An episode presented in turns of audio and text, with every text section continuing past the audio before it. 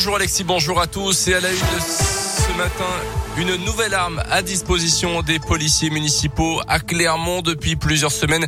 Ils sont équipés de pistolets à impulsion électrique, plus connus sous le nom de taser. Il y en a 12 pour le moment à Clermont, donc au minimum un pour chaque patrouille.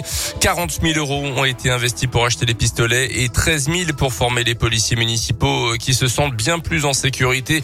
Le reportage de Tiffaine Coulon pour Radio Scoop. Impossible de manquer le pistolet jaune qui fait désormais partie de l'équipement des policiers municipaux clermontois. Laure l'avoue, elle espère qu'elle n'aura jamais à s'en servir, mais avoir cette possibilité la rassure. On n'avait pas de, de moyens de de se défendre en fait. Un bâton télescopique ou une gazeuse, euh, c'est pas une réelle arme. Tandis que là, ben oui, on se sent plus en sécurité, oui. Ces pistolets sont d'abord présentés comme des armes de dissuasion. Mario Mathieu est chef de service à la police municipale de Clermont.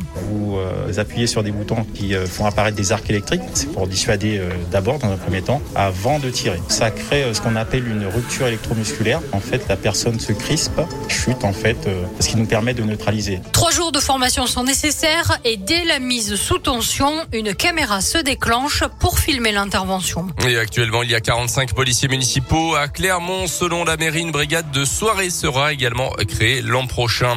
La fin hier d'une visite présidentielle au pas de course dans l'Allier pour Emmanuel Macron après un conseil des ministres en visio depuis la préfecture à Moulins. Le chef de l'État a enchaîné déambulation dans les rues, visite aux parents de Samuel Paty, originaire de Moulins, le prof d'histoire assassiné en région parisienne il y a un an. Le chef de l'État s'est également rendu sur le chantier de la RCEA, puis aux côtés des vignerons touchés par le gel au printemps.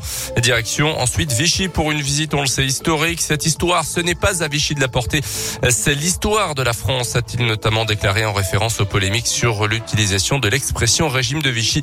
Thermalisme et classement à l'UNESCO étaient notamment au programme. La proposition d'Adine Hidalgo en vue de la présidentielle, hier au 20h TF1, la candidate du PS au plus bas dans les sondages a proposé une primaire de la gauche pour désigner un candidat commun à l'Elysée. Arnaud Montebourg, autre candidat déclaré à la traîne dans les sondages, a annoncé qu'il était favorable à cette proposition. En revanche, les écologistes s'y opposent, tout comme la France insoumise. Des chiffres toujours plus inquiétants sur le front de l'épidémie. Plus de 61 000 nouveaux cas de Covid sur les dernières 24 heures en France. Le protocole change à partir d'aujourd'hui dans les écoles. Port du masque à l'intérieur et à l'extérieur également pour les enfants. Et à partir de lundi prochain, limitation du brassage, notamment à la cantine. On termine avec euh, les sports et la qualification hier soir en football euh, de Lille, champion de France en titre pour les huitièmes de finale de la Ligue des Champions. Victoire de l'équipe nordiste en Allemagne sur le terrain de Wolfsburg, 3 buts à 1. À noter également hier soir l'élimination surprise du Barça, une première depuis plus de 20 ans pour l'équipe catalane. Ce soir place à la Ligue Europa. Lyon reçoit les Glasgow Rangers.